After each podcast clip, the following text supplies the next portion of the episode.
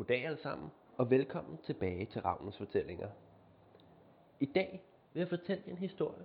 Det er en improviseret historie, det har vi prøvet før. Men det er lidt anderledes, for jeg er ikke derhjemme. Jeg er taget afsted og står nu ude ved Naturparken Amager og kigger ud over vådområdet. Og så vil, så vil jeg se, om det måske påvirker den historie, jeg fortæller. Lad os gå i gang. Der var en gang for rigtig, rigtig mange år siden et land. Landet var ikke specielt stort, og inde i midten af landet, der var der en sø. Søen, ja, søen var en okay størrelse. Den var ikke enorm, men den var heller ikke bare en lille vandpyt. Søen havde rent vand, noget man ikke kunne finde andre steder i landet, for landet det var omgivet af saltvand. Og det betød, at denne sø den var utrolig vigtig for folket, der boede der. Folk bosatte sig rundt om søen, for de kunne drikke vand, de kunne rense deres tøj, de kunne tage bad.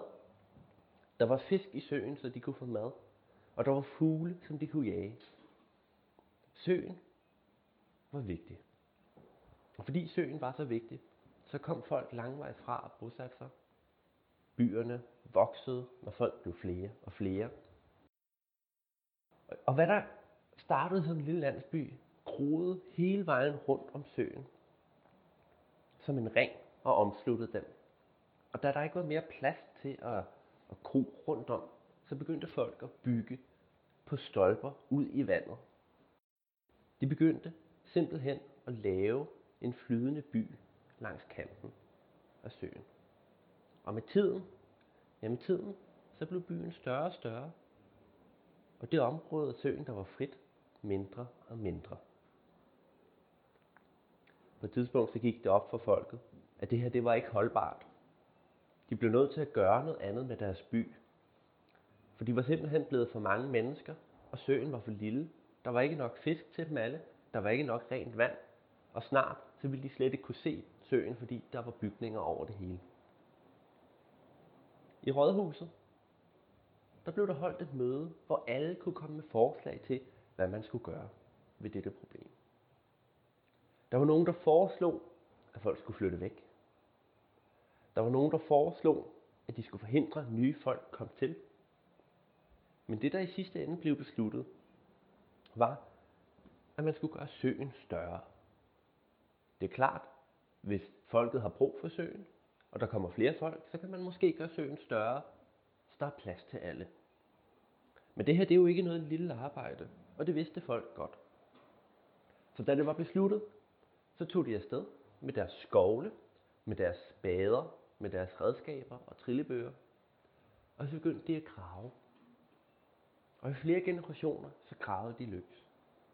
Der blev gravet rundt om søen, der blev fjernet huse, så der kunne laves kanaler, der blev gravet nye søer rundt om den oprindelige. Og efterhånden så blev der dannet et enormt vådområde. I starten, der var der selvfølgelig ikke vand nok til alle søerne, til alle, hele vådområdet. Med tiden, når det regnede, så steg vandstanden. Og snart, snart var der vand nok til alle folk igen. Nu fyldte vådområdet det meste af landet. Det lignede nærmest en donut, hvor du havde en landmasse og så et kæmpe vådområde i midten. Og byen kunne vokse igen ufortrødent. Og det gjorde den i flere årtier. Men efter at have vokset i flere årtier, så stødte den på det samme problem igen. Der var kommet så mange mennesker, at byen var blevet så stor, at den snart dækkede alt vandet igen. Der var snart ikke flere fisk. Der var snart ikke flere fugle. Og igen blev der holdt et møde på rådhuset, hvor det skulle besluttes, hvad man nu skulle gøre. Igen var der nogen, der foreslog at gøre søen større, men det blev skudt ned, for der var jo ikke plads til at gøre søen større. Donuten kunne ikke udhules meget mere. Derfor blev det besluttet, at man skulle bygge nogle både og sende folk afsted ud på havet.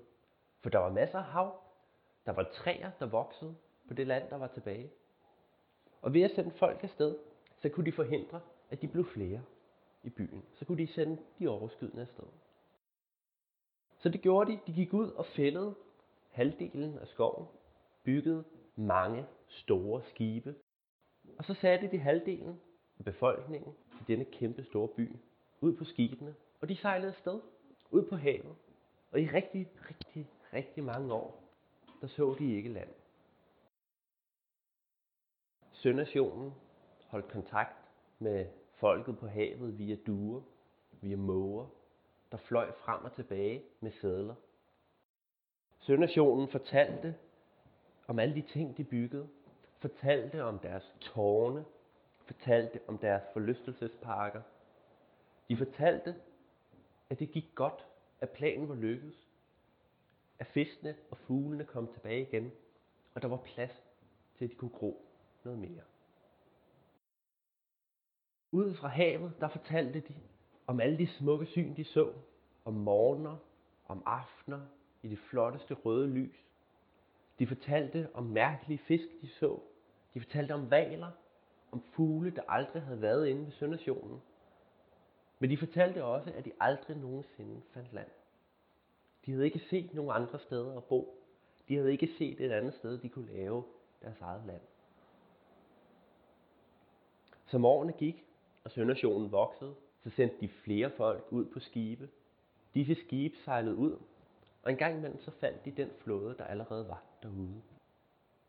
Og efter mange år, så var der så mange skibe på havet, at de besluttede sig for at binde dem sammen, og så lavede de, hvad der bedst kan beskrives som en kæmpe stor tømmerflåde.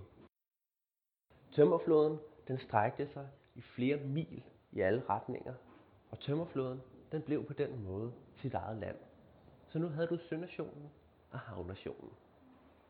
Havnationen den voksede så større, hver gang der kom nye skib til, men Søndersionen den forblev så stor, som den var, for den sendte jo de overskydende afsted.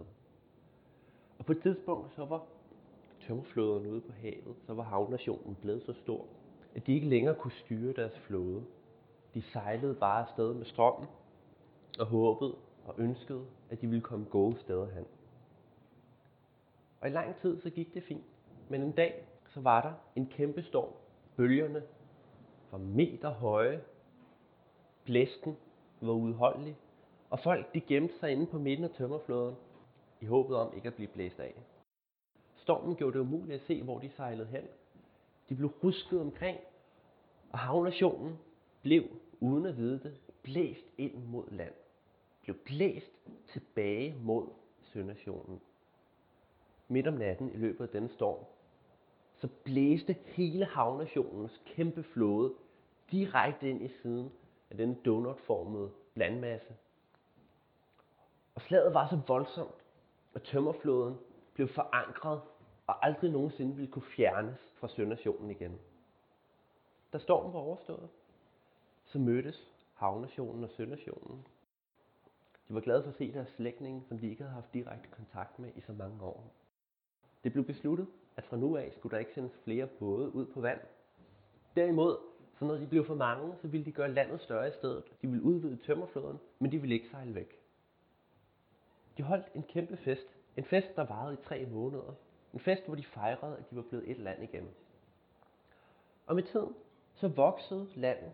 Tømmerflåden blev større og større. Og en dag, så blev tømmerflåden så stor, at da der igen var storm, så blæste den ikke væk. Nej, den rev hele Søndersjonen med sig. Hele landmassen sad nu fast på tømmerfloden og kunne flyde. Og så sejlede den ud på havet. Det betyder, at den dag i dag, så er de stadig derude et sted. Et sted ude på havet. Et sted, hvor de flyder rundt. Slut. Det var så den tredje improviserede historie. Jeg håber, I kunne lide den, og hvis I kunne, så husk at like og del Ravnens Fortællingers Facebook-side og alt det der. Og så ses vi næste gang. Hej hej.